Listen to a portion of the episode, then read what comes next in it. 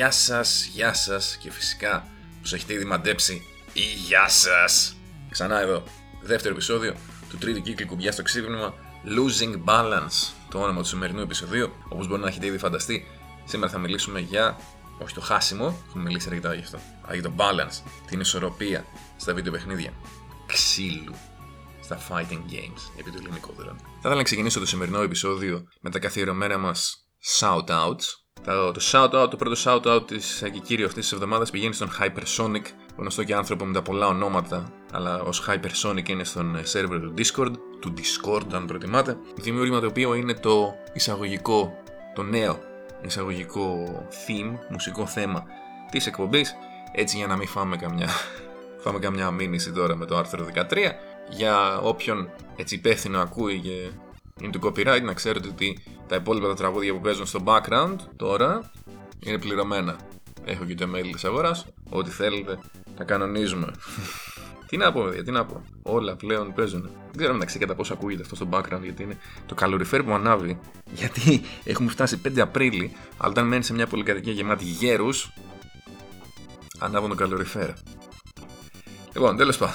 5 Απρίλη καλοριφέρ. Χαζέψουμε. Λοιπόν, balance. Σήμερα θα μπορούσα να κάνω και μια φωνή του Mr. Miyagi, αλλά δεν είμαι πολύ καλός. Θα σας πείσω μόλις τώρα ότι δεν μπορώ. Balance in all things, Daniel Son. Είδατε, κάνω τις χειρότερες μιμήσεις που υπάρχουν. Μπορώ να κάνω καλή μιμήση του εαυτού μου. Λοιπόν, το balance, η ισορροπία, είναι από τα πιο κλασικά θέματα συζήτησης και τσακωμού, θα έλεγε κανείς, στο fight, στα fighting games, στα community γενικά.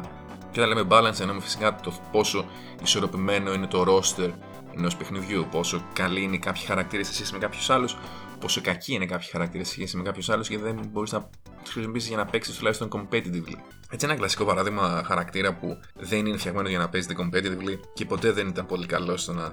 ποτέ δεν έχει πάει μακριά σε οποιοδήποτε τουρνουά. Αν εξαιρέσουμε τον Ixion μερικές φορές σε κάποια ευρωπαϊκά τουρνουά εδώ πέρα, είναι φυσικά ο Dan ο Νταν είναι ένας χαρακτήρας που δημιουργήθηκε για να είναι παροδία των χαρακτήρων της SNK. Δεν τσουλάει πολύ σε competitive επίπεδο. Βέβαια, κάποιες φορές κάποιοι χαρακτήρες μπορεί να μην είναι φτιαγμένοι για να είναι κακοί και να καταλήγουν κακοί. Όλοι σας μπορείτε να σκεφτείτε μερικά παραδείγματα. Ένα κλασικό παράδειγμα, ίσως θα έλεγα ότι είναι το μισό cast στο Marvel vs. Capcom 2. Αλλά ειδικά κάποιοι χαρακτήρες όπως η Roll, το Surfbot, χαρακτήρες που δεν έχουν τίποτα. Απολύτως. Πολύ κακό χαρακτήρας επίσης είναι ο Ryu στο Marvel vs. Capcom Infinite, μιας και αναφερθήκαμε τώρα σε, σε Marvel. Είναι αλήθεια. Υπάρχουν πάντα και χαρακτήρες οι οποίοι είναι καρασπασμένοι. Ο Akuma, ας πούμε, στο Super Turbo, το γεγονός ότι έχει Fireball στον αέρα ε, το Air Fireball του Akuma είναι ένα mechanic το οποίο δεν είχε, δεν είχε χτιστεί γύρω από αυτό το παιχνίδι. Οι χαρακτήρες δεν είχαν δημιουργηθεί για να μπορούν να αποφύγουν κάτι τέτοιο. Οπότε με το που κάνει χαρακτήρας που έχει αυτό το mechanic, οι υπόλοιποι χαρακτήρες είναι απλά κακοί εναντίον του. Δεν μπορούν, είναι ένα από τα πιο βασικά εργαλεία του χαρακτήρα του Akuma. Οι υπόλοιποι χαρακτήρες δεν μπορούν να κάνουν κάτι γι' αυτό. Άρα ουσιαστικά έχουμε ένα πρόβλημα κατευθείαν στην ισορροπία του παιχνιδιού ότι αν κάποιος θέλει να κερδίσει, θα πάρει Ακούμα. Γι' αυτό το λόγο, στα τουρνουά της Αμερικής ο Ακούμα είναι μπαναρισμένος. Στα τουρνουά της Ιαπωνίας υπάρχει αυτό που λέμε soft ban. Υπάρχει έτσι ένα, είναι ένα ban στο μιλητό, δηλαδή έχουν μαζευτεί οι καλοί παίχτε μεταξύ τους, έχουν πει ρε μαλάκες. Εντάξει τώρα, όχι, όχι ακόμα έτσι, μην το ξεφτυλίσουμε. Είπαμε να έρθουμε να παίξουμε. Γι' αυτό οι καλοί παίχτε δεν θα πάρουν ποτέ ακόμα. Κάποιοι κακοί παίχτε πάνε, παίρνουν ακόμα, πιστεύω ότι μπορούν να κερδίσουν, αλλά ενάντια σε καλό παίχτη δεν, δεν κερδίζουν. Κρατήστε το αυτό. Μία από τις πιο συνηθισμένες συζητήσεις που γίνονται μεταξύ παιχτών στα fighting games είναι ότι έλα ρε φίλε, τι να το παίξω τώρα αυτό το παιχνίδι, είναι broken, είναι broken ο τάδε χαρακτήρας. Ή τι να παίξω, εφόσον να μου αρέσει αυτός ο χαρακτήρας και αυτός ο χαρακτήρας είναι χάλια. Το δεύτερο επιχείρημα το καταλαβαίνω. Δηλαδή, αν ένας χαρακτήρας που σου αρέσει γίνει τόσο κακός, είτε, είτε στην αρχή, στην πρώτη έκδοση του παιχνιδιού είναι χάλια, είτε τον ερφάρουν τόσο πολύ που πλέον competitively δεν στέκει, το καταλαβαίνω να μην θες να παίξεις ένα παιχνίδι. Είναι όσο όπως για να το κάνουμε ξενέρωμα. Είναι ένας από τους λόγους που συνήθως για λέγω high mid tier χαρακτήρες γιατί δεν ερφάρονται πάρα πολύ. Ενώ μπορείς να έχεις έναν Vanilla Sagat στο Street Fighter 4 και μετά να τον ερφάρουν τόσο πολύ που δεν είναι ότι ήταν κακός, ας πούμε στο Super Street Fighter 4 δεν ήταν κακός ο Sagat, αλλά έχει αλλάξει τελείως ο τρόπος με τον οποίο έπαιζε. Και μπορείς να πεις ότι ναι, μεν μπορεί ακόμα να είναι καλός χαρακτήρας, αλλά εμένα δεν μου αρέσει πλέον το πώς παίζει, ή να πεις ότι εντάξει, ο χαρακτήρας έχει γίνει τόσο χάλια που δεν με ενδιαφέρει να παίξω. Η ηρωνία βέβαια είναι ότι εγώ έπαιζα Rose και τη Rose στο Arcade Edition το πρώτο του 2011 την είχαν ερφάρει τόσο πολύ που δεν πεζόταν. Δεν πεζόταν. Δηλαδή είχαν, είχε, δεν είχε που δεν είχε πολλά tools, δεν τα κατέστρεψαν όλα. Απ' την άλλη όμως, αυτό έχει να κάνει με το δεύτερο επιχείρημα. Είπα. Το πρώτο επιχείρημα, το δεν παίζω αυτό το παιχνίδι, είναι broken. Έχει πολλά κενά, τα οποία θα τα αναλύσουμε στην πορεία μας. Και εδώ θα ήθελα να αναφερθώ σε μια προσωπική ιστορία, κάτι που μου είχε πει κάποτε πριν πολλά χρόνια, πριν κοντά στη δεκαετία. Ο μίστη Astral Cloud, Alex Ελπίζω να ακούσει αυτή την εκπομπή. Πολλά χαιρετίσματα. Ο, ο Astral, ο Αλέξανδρος, έχει κερδίσει και τον Alex Βάιγη. Οπότε αυτό που θα σας πω τώρα, μην, μην πείτε, εντάξει, και ποιος είναι αυτός ο Astral, εγώ δεν το ξέρω καν. Είναι κάποιος που κέρδισε τον Alex Βάιγη. Βίντεο, link για το βίντεο στο description. Αυτός έχει λοιπόν κερδίσει τον Alex Βάιγη. Εσείς τι έχετε κάνει στη ζωή σας; Εγώ δεν έχω κερδίσει κανέναν Alex Βάιγη προσωπικά.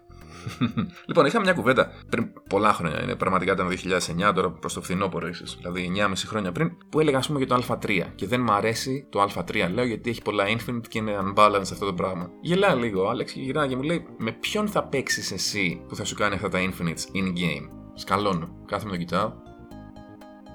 Λέω, ναι, έχεις ένα δίκιο. Μάλλον δεν είναι αυτό πραγματικά το πρόβλημά με το παιχνίδι και μάλλον προσπαθώ να το χρησιμοποιήσω ως δικαιολογία για να πω ότι δεν με ενδιαφέρει παρά ότι όντως. Ή το άκουγα αυτό, ας πούμε, για το Marvel 3 το έλεγε πολλοί κόσμος. Δεν μ' αρέσει, έχει Infinite, ο Virgil είναι σπασμένος. Με ποιον θα παίξεις που θα σου κάνει Infinite στο Marvel; Είχαμε παίχτες στην Ελλάδα και ο Cassern και ο Aeon κάναν, βγάζαν τα Infinite, αλλά τι πάει να πει αυτό; Δηλαδή, άμα έπαιζες online, άμα το κύριο σου μέλημα ήταν να παίζεις online ή με φίλους σου, τι σε επηρεάζει σε ένα το γεγονός, πού σε επηρεάζει πιο σωστά σε ένα το γεγονός ότι το παιχνίδι έχει Infinite, ή ότι ο Virgil είναι σπασμένος, αλλά κανείς από τους φίλους σου δεν μπορεί να παίξει Virgil με έναν τρόπο ώστε να είναι πραγματικά σπασμένος; Μπορεί να, άμα δεν κάνεις άμυνα, να σου κάνει πάρα πολύ damage, το οποίο ίδιο ισχύει ας πούμε, για χαρακτήρες όπως είναι ο Vanilla Sagat στο Street Fighter 4, αλλά για τον μέσο παίχτη αυτό δεν είναι κάτι που τον επηρεάζει. Υπάρχουν και διαφορετικές, διαφορετικού είδους μπροκενιέ, να το θέσουμε έτσι. Α πούμε, υπάρχουν κάποιοι χαρακτήρες οι οποίοι είναι brain dead, εύκολοι και σπασμένοι, και ίσως βανίλια σαν κάτι εδώ που τα λέμε να μην είναι καλό παράδειγμα γιατί έβγαζε πάρα πολύ damage ακόμα και αν ξέρεις να κάνεις απλά uppercut FADC μπροστά με την κλωτσιά Ultra. Ήταν γύρω στο 600 hit points αυτά όταν οι περισσότεροι χαρακτήρε είχαν 1000. Αλλά ας πούμε και αυτό έχει να κάνει πάντα πάλι με το πώς παίζεις. Δηλαδή, αν ξέρεις ότι παίχτη ο Sagat έχει μπάρες, ψάχνει το uppercut για να κάνει FADC, για να σου κάνει Ultra, για να σου βγάλει, να σου βγάλει πάρα πολύ damage, αλλάζεις το gameplay σου αναλόγως. Τι κάνεις; Στη συγκεκριμένη περίπτωση με το Sagat, το κάνεις απλά μια άμυνα. Ο άλλος είναι πορωμένος, θέλει να κάνει το, το uppercut, κάνει uppercut, FADC, τελείωσε. Αυτό ήταν η απειλή.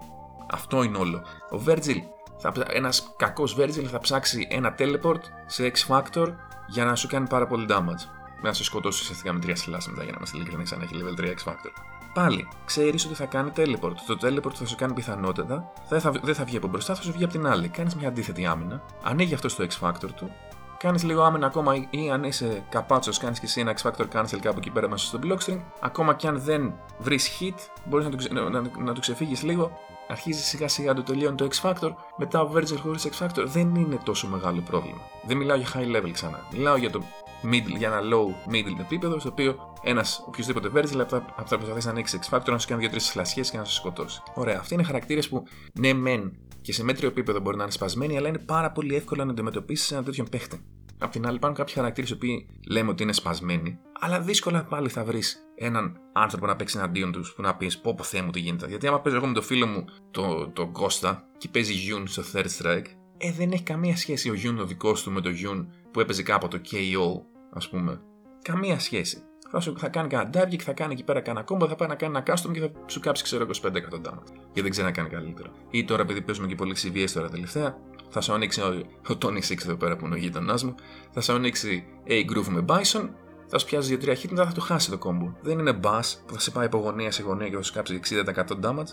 Ναι, αν είσαι στο επίπεδο που θα, κάθε εβδομάδα θα παίζεις με τον bass ή κάποιο αντίστοιχο του bass και ξέρεις ότι όπως παίζει ο bass, ας πούμε, Bison ή Vega είναι σπασμένος, εκεί δικαίωσε να μιλάς και να πεις ότι θε τι, με κούρασε το παιχνίδι, δεν θέλω να παίξω άλλο. Και εκεί είναι αξιοσέβαστο. Αν όμως παίζεις με κάποιον ο οποίος, όπως σας λέω, θα σου πιάσει ένα hit, θα σου κάνει ξέρω 20% damage και μετά θα χάσει το combo που σημαίνει μπορείς και να τον κάνεις punish κάπου εκεί πέρα, ε, δεν έχει την ίδια, το ίδιο gravitas.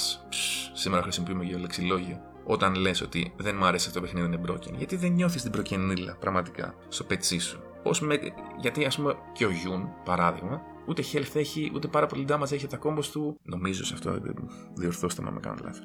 Έτσι. Οπότε, σε, σε medium επίπεδο, ας πούμε η Viper, αυτό είναι καλό παράδειγμα. Η Viper στο Street Fighter 4. Λέγανε Α, η Viper broken, αούα.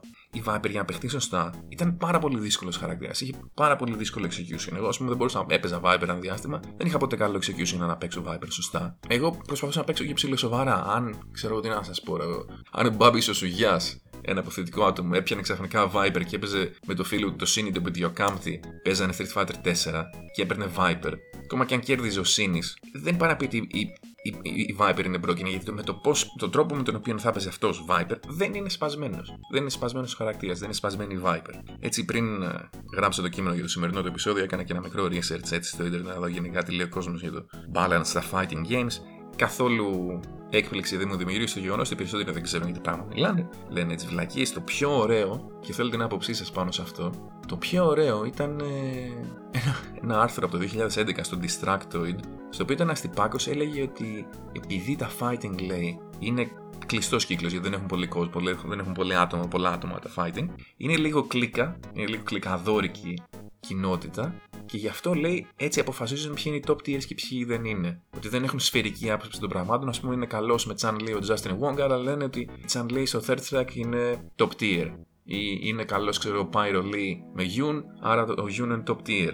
Μια απαράδεκτα σαχλή άποψη αν θέλετε την άποψή μου. Καταρχάς, ότι επειδή κατευθείαν τι κάνουμε, κατηγορούμε τους άλλους ότι είναι κλίκα. Επειδή ας πούμε δεν είναι δημοφιλή τα fighting games, είναι, είναι, είναι για κλικαδόρικο το community. Okay. Όχι ότι δεν μπορούν να είναι. γίνονται κλιγαδόρικα πολλά communities και στα fighting games, αλλά και στην Dota, ας πούμε, μπορεί να, που έχει εκατομμύρια άτομα, πάλι μπορείς να δεις κλιγαδόρικα communities. Δεν έχει λογική αυτό το πράγμα. Επίσης, το επιχείρημα ότι επειδή είναι λίγα τα άτομα έτσι βγαίνει το ποιος είναι top tier, αναιρεί τελείως το γεγονός ότι οι άνθρωποι αυτοί που βγάζουν. και δεν λένε ότι είναι tiers, λένε ότι αυτός ο χαρακτήρας είναι καλός. Τα tiers βγαίνουν. Συνήθως. Τώρα τελευταία έχει αρχίσει αυτή η μόδα του να βγαίνει ένας παίκτης στο Twitter και να λέει το, η tier list μου για αυτό το παιχνίδι. Παλιότερα δεν πολύ έβγαινε αυτό. Ήταν πιο πολύ community based το πώς έβγαιναν τα tiers. Το πρόβλημα με τα social media και το, το όλο age of selfishness στο οποίο ζούμε. Αλλά πέρα από αυτό, το πώς βγαίνουν ποιοι, είναι ποιοι χαρακτήρες θεωρούνται καλοί και ποιοι δεν θεωρούνται και το πώς βγαίνουν τα matchups, γιατί πάνω στα matchups στηρίζονται και τα tier lists. Αυτό βγαίνει από ανθρώπους οι οποίοι παίζουν συνεχώς ένα παιχνίδι, έχουν δικό τους ενδιαφέρον είναι να βρουν ποιος χαρακτήρας είναι καλός, ποιος χαρακτήρας δεν είναι, ποιος χαρακτήρας έχει κάποιο καλό matchup με τον άλλο χαρακτήρα. Και είναι αρκετά αντικειμενικό. Δηλαδή, όταν έχουν παίξει αυτοί οι άνθρωποι 2, 3, 4, 5.000 ώρες ένα παιχνίδι και έχουν δοκιμάσει πάρα πολλά matchups, ναι, αυτόν θα εμπιστευτώ και όχι κάποιον ο οποίος θα σκάσει, ξέρω εγώ, 10 χρόνια μετά και λέει Α, έχω μια καινούργια. Γιατί το έλεγε στο άρθρο του Distracted ότι κάπου online μπορεί να υπάρχει κάποιο ο οποίο θα έχει μια καινούργια άποψη για το πώς είναι τα πράγματα. Και το έχουμε δει κάποιες φορές να σκάνε τέτοια τυπάκια. Ας πούμε, ο Cloud 807, ποια είναι τα νούμερα. Ο Cloud τέλος πάντων που τώρα παίζει Dragon Ball, πάλι τώρα παίζει Marvel, έχει σκάσει το 2003. Με έναν καινούριο τρόπο να παίζει. Την... Ποια την ομάδα του, σκάλωσα. Zero May Cry δεν έπαιζε. Με έναν καινούριο τρόπο να παίζεις Zero May Cry, αλλά δεν είναι ότι έσκασε με low tier ομάδα. Πήρε κόνσεπτ το οποίο υπήρχε ήδη και απλά το ανέπτυξε. Δηλαδή δεν έσκασε ποτέ κάποιος στο τουρνουά Marvel 3 με ομάδα Iron Fist, Nemesis και ξέρω εγώ, random select ο τρίτος και να μας δείξει ότι, Ω, κοιτάξτε τι γίνεται. Αυτό έγινε μια φορά στην αρχή με εκείνον τον Ιάπωνα τον Κουσόρου, αλλά δεν ξανά έγινε πιο μετά. Δεν είδαμε κάτι αντίστοιχο. Και όταν είναι στην αρχή του παιχνιδιού, πάντα είναι πιο εύκολο να δεις και τέτοια πράγματα. Υπάρχουν φυσικά εξαιρέσεις όπου κάποιοι, χαρα, κάποιοι τύποι τα πάνε καλά με low tier χαρακτήρες, αλλά αυτό έχει να κάνει με το γενικότερο θέμα balance οποίο θα αναπτύξουμε τώρα. Ακόμα και αν ένα matchup στα χαρτιά είναι 8-2, Chan Lee και Hugo, ας πούμε, Chan Lee και Q, δεν πάει να πει ότι δεν μπορεί να κερδίσει αυτό που παίζει Hugo. Σαγκάτ, ένα άλλο παράδειγμα ωραίο είναι ο Alex Βάγε με τον Bonchan στο Evo του 2015, αν δεν κάνω λάθος. Σαγκάτ, τον Bonchan, Hugo, ο Βάγε, προτίθεται από τα πιο δύσκολα matchups στο παιχνίδι, όμως κέρδισε ο Βάγε και χωρίς πάρα πολύ μεγάλη, πολύ πιο εύκολα από όσο θα περίμενε κανείς να κερδίσει. Γιατί; Γιατί έπαιξε πολύ καλύτερα. Ήξερε, είχε καθίσει, είχε μελετήσει το matchup. Γιατί το matchup υπάρχει στη θεωρία του είναι 8-2, αλλά έχει να κάνει και με το πόσο καλά το μαθαίνεις εσύ. Αν εσύ ξέρεις το matchup απ' έξω και ο άλλο ξέρει μόνο τα βασικά, πετάω fireball και κερδίζω, άντε να κάνω και κανένα upper κατά μου επιδείξει ο άλλος, αυτό απέχει από τον άλλο, από το άλλος να ξέρει μέχρι ακριβώς που φτάνει το δικό σου το poke, πότε να σου κάνει το throw, πότε παίρνει να, να σε διαβάσει ότι περιμένεις throw, πότε πηδάς συνέχεια και να σου κάνει anti-airs, ή να σου κάνει meaties, Αυτά είναι θέμα τακτικής και στρατηγικής. Δεν θέλω να γίνει πολύ μεγάλο το επεισόδιο, οπότε θα σας αφήσω να τα ψάξετε μόνοι σας ποια είναι η διαφορά της τακτικής και της στρατηγικής. Αλλά η tier list είναι το κομμάτι της τακτικής και το πώς θα αντιμετωπίσει το matchup εσύ μέσα στον αγώνα είναι κομμάτι της στρατηγικής. Και η στρατηγική πάντα κερδίζει την τακτική. Είναι μια ολόκληρη συζήτηση τώρα. Είχαμε πριν δύο εβδομάδες ακριβώς Ναι, πριν δύο, τετάρ... δύο τρίτες. Τρεις τρίτες. Τέλος πάντων, πούμε, πριν δύο τρίτες είχαμε κάνει μια κουβέντα στο Dojo για το ποιο είναι το πιο balanced παιχνίδι αυτή τη στιγμή. Είναι τόσο καλό, τέλος πάντων, είναι το, το defining characteristic, το, αυτό που κάνει ένα παιχνίδι να ξεχωρίσει από τα υπόλοιπα. Είναι το αν είναι το πιο balanced παιχνίδι αυτή τη στιγμή είναι δα τόσο καλό. Σίγουρα σε εποχές ας πούμε Capcom vs. K2 και Marvel 2 στα καλά τους που έβλεπες 4-5 χαρακτήρες, μπορεί κάποια στιγμή να βαρεθείς να βλέπεις συνεχώς τα ίδια matchups. Αυτό είναι κάτι δεκτών. Βέβαια, αυτά είναι και παιχνίδια που επέτρεπαν στον καθένα να παίξει πολύ διαφορετικά. Οπότε δηλαδή μπορείς να δεις τρεις κάμοι στη σειρά και να παίζουν τελείως διαφορετικά μία από την άλλη. Αλλά άλλο θέμα τώρα αυτό. Ένα πράγμα τα οποία τα παιχνίδια, ένα πράγμα το οποίο μάλλον τα παιχνίδια σημερινά που είναι έτσι λίγο ομογενοποιημένα, και είναι μεγάλη κουβέντα για αυτό, γιατί είναι ομογενοποίηση γενικά των πάντων πλέον, τα, στα ομογενοποιημένα λοιπόν παιχνίδια δεν μπορείς να παίξεις τόσο διαφορετικά. Που θέλω να καταλήξω με αυτό. Αν υπήρχε ένα παιχνίδι το οποίο είχε μόνο ένα χαρακτήρα, θα ήταν το πιο balanced fighting που υπάρχει. Γιατί δεν θα υπήρχαν matchups, δεν θα υπήρχαν αδικίες. Ότι μπορούσε να κάνει ένας, θα το κάνει και ο άλλος. Θα παίζατε ένα τέτοιο παιχνίδι. Ακόμα και ήταν ο σα χαρακτήρα. Εγώ προσωπικά δεν νομίζω ότι θα έπαιζε. Εντάξει, μετά θα, εκεί θα, θα είχαμε πάλι αυτό βέβαια που λέμε ότι αν βλέπεις μόνο ένα χαρακτήρα βαριέσαι. Αλλά θα ήταν το πραγματικά τέλεια balanced παιχνίδι. Και επίσης το θέμα balance δεν έχει να κάνει με το πόσο διασκεδαστικό είναι ένα παιχνίδι. Τα παραδείγματα που έδωσα νωρίτερα, νωρίτερα το Capcom vs. K2, το Marvel 2, το Super Turbo, είναι παιχνίδια με πολύ κακά matchups. Με 8-2 matchups, αν όχι χειρότερα, και το Third Strike έχει εξίσου κακά matchups. Αλλά αυτά τα παιχνίδια παίζονται ακόμα, παίζονταν, ήταν στο peak τους για πάρα πολλά χρόνια, παίζονται ακόμα λίγους, αλλά από τα γουστάρουν. Ενώ απ' την άλλη έχουμε παιχνίδια τώρα τα οποία με, τα ζόρι, με το ζόρι έχουν tiers, γιατί όλοι οι χαρακτήρες κάνουν πάνω κάτω τα ίδια και είναι βαρετά. Είναι βαρετά να τα βλέπεις, είναι βαρετά να τα παίζεις. Σε όποιον αρέσει, γάμο, δεν θα σας κρίνω εγώ. Αλλά για μένα δεν έχει χάνει λίγο το έξτρα, το κάτι, το ζενέσε κουά που λένε και οι άλλοι. Λίγο ρε παιδί μου, σαν την καυτερή πιπεριά στη, στη, στη, στη σάλτσα για τη μακαρονάδα. Αυτό που σου δίνει το λίγο το κάτι το έξτρα να πεις: Κοίτα τι ωραίο είναι αυτό. Και ακόμα και υπάρχει πιο ωραίο πράγμα που να κερδίζει ένα κακό matchup. Μπορεί να μην συμβαίνει τόσο συχνά όσο θα θέλαμε. Αλλά είναι γαμάτο. Απλά όταν παίζει ενάντια σε έναν KC Groove Sagat ή σε έναν A Bison και τον κερδίζεις, παίζει ενάντια σε έναν Vanilla Sagat στο Street Fighter 4 ή σε έναν Magneto στο Marvel 2 και στο Marvel 3, δεν λέμε. Είναι ωραίο, σε κάνει να νιώσεις καλά. Λες γι' αυτό παίζω. Και όσο για θέμα balance, υπάρχει το balance το οποίο οι χαρακτήρες είναι ομογενοποιημένοι και το, και, το, και το gameplay είναι τόσο απλοποιημένο που αναγκαστικά όλοι κάνουν τα ίδια. Και υπάρχει, υπάρχουν και παιχνίδια όπως το Virtua Fighter, το οποίο αυτό οι περισσότεροι θεωρούν ότι είναι το πιο balanced παιχνίδι. Και δεν το λέω αυτό ως Virtua Fighter fan, το λέω γενικά γιατί το έψαξα αρκετά στο research που έβλεπα. Που όπως σας είπα, εντάξει, πολλοί αυτού δεν ήξεραν τι έλεγαν, αλλά η γενική ιδέα ήταν ότι το Virtua Fighter είναι το πιο balanced παιχνίδι. Γιατί; Υπάρχουν tiers, αλλά είναι όλοι A και B. Δεν, δεν βλέπεις πιο κάτω από B tier. Μπορεί να είναι B minus και ο άλλος να είναι E+, αλλά είναι μικρή διαφορά μεταξύ τους. Δηλαδή, κανένας χαρακτήρας δεν ξεφεύγει τόσο πολύ, δεν είναι τόσο καλύτερος από τους υπολείπους για να πεις ότι είναι σπασμένος. Γιατί όλοι έχουν επιλογές. Και πάντα αυτή ήταν η ιδέα. Αυτό είναι το σωστό το balance στα παιχνίδια που δεν το κάνει καμία εταιρεία. Κάποιος λόγος θα υπάρχει, δεν τον ξέρω εγώ. Είναι ότι δεν νερφάρουμε τους top tier, μπαφάρουμε τους low tier. Γιατί, γιατί όταν είναι. Αν μπαφάρεις ένα χαρακτήρα, πάνω να πει του δίνεις πιο πολλές επιλογές. Αν του δίνεις πιο πολλές επιλογές, δίνεις πιο πολλούς τρόπους για να παίξει. Ή πιο πολλά πράγματα να κάνει. Ή πιο efficient πράγματα να κάνει. Και αυτό είναι που κάνει ένα χαρακτήρα διασκεδαστικό. Αυτό είναι που σε κάνει, κάνει το gameplay του ικανοποιητικό και παίζεις και γουστάρεις.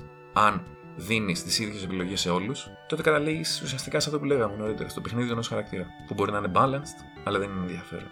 Λοιπόν, και για κλείσιμο έτσι σήμερα στο σημερινό επεισόδιο, σήμερα στο σημερινό επεισόδιο, καταπληκτικά ελληνικά, γιατί για να ανταμείψω όσους από εσάς κάθισαν μέχρι το τέλος, θα κάνουμε ένα μικρό giveaway. Θέλω στα comments να μου γράψετε ποιο είναι για εσά το πιο balanced παιχνίδι που υπάρχει σήμερα. Εγώ δεν μπορώ να σας απαντήσω γιατί δεν έχω παίξει όλα τα παιχνίδια που υπάρχουν σήμερα. Έχω παίξει μόνο Street Fighter 5, Marvel vs. Capcom Infinite, Guilty Gear Xrd και. Δεν ξεχνά. Α, και λίγο Dragon Ball, ναι. Δεν μπορώ να κρίνω τα υπόλοιπα παιχνίδια που υπάρχουν στην αγορά. Θέλω να μου πείτε εσείς για εσάς ποιο είναι το μπαλανσαρισμένο παιχνίδι που υπάρχει αυτή τη στιγμή στην αγορά. θα... Όποιος κάνει comment θα μπει σε μια κλήρωση, θα μπει στην, θα μπει στην κλητορίδα. Sorry, κληροτίδα. Πάντα μπερδεύω αυτά τα δύο. Ε, πω σεξισμός, ντροπή και ο νικητή θα κερδίσει το Skullgirls για Steam. Γιατί έκανα ξεκαθάρισμα γιατί θέλω να κάνω φορμάτ το σκληρό μου και θα ανακάλυψα ένα αρχείο που έχω κάποιους κωδικούς για Steam έτσι διπλούς, τριπλούς. Και λέει Fighting Game Podcast είμαστε. Γιατί να μην δώσω ένα τέτοιο, δώσω ένα, ένα Skullgirls σε κάποιον τυχερό. Αν το έχετε δει το Skullgirls και, και τύχει να κερδίσετε, πείτε μου και θα, θα κάνουμε. Αυτά από μένα για την ώρα. Τα λέμε την επόμενη εβδομάδα. Αντίο.